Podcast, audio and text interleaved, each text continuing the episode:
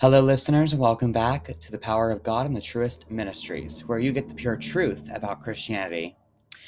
So, welcome to today's podcast. It has been about four days. I firstly want to leave a little disclaimer. I go to full time classes, I have classes every day of some sort.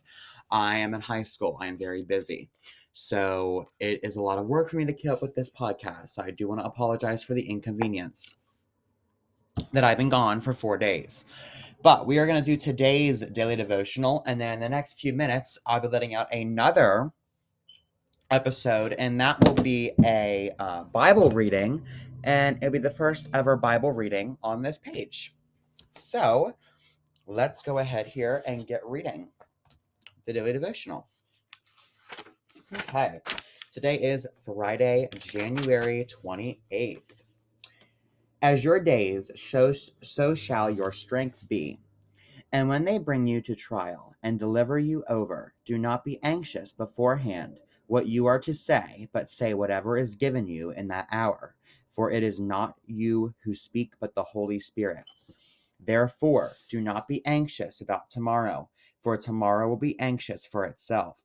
Sufficient for the day is its own trouble. The God of Israel he is the one who gives power and strength to his people. Blessed be God. He gives power to the faint, and to him who has no might, he increases strength. But he said to me, My grace is sufficient for you, for my power is made perfect in weakness. Therefore I will boast all the more gladly from of my weaknesses, so that the power of Christ may rest upon me. For the sake of Christ, then I am content with weaknesses, insults, hardships, persecutions, and calamities. For when I am weak, then I am strong. I can do all things through him who strengthens me. March on, my soul, with might. That was today's daily devotional. I will see you again tomorrow for January 29th daily devotional. You are a God of seeing. Thanks for listening, and I'll see you tomorrow.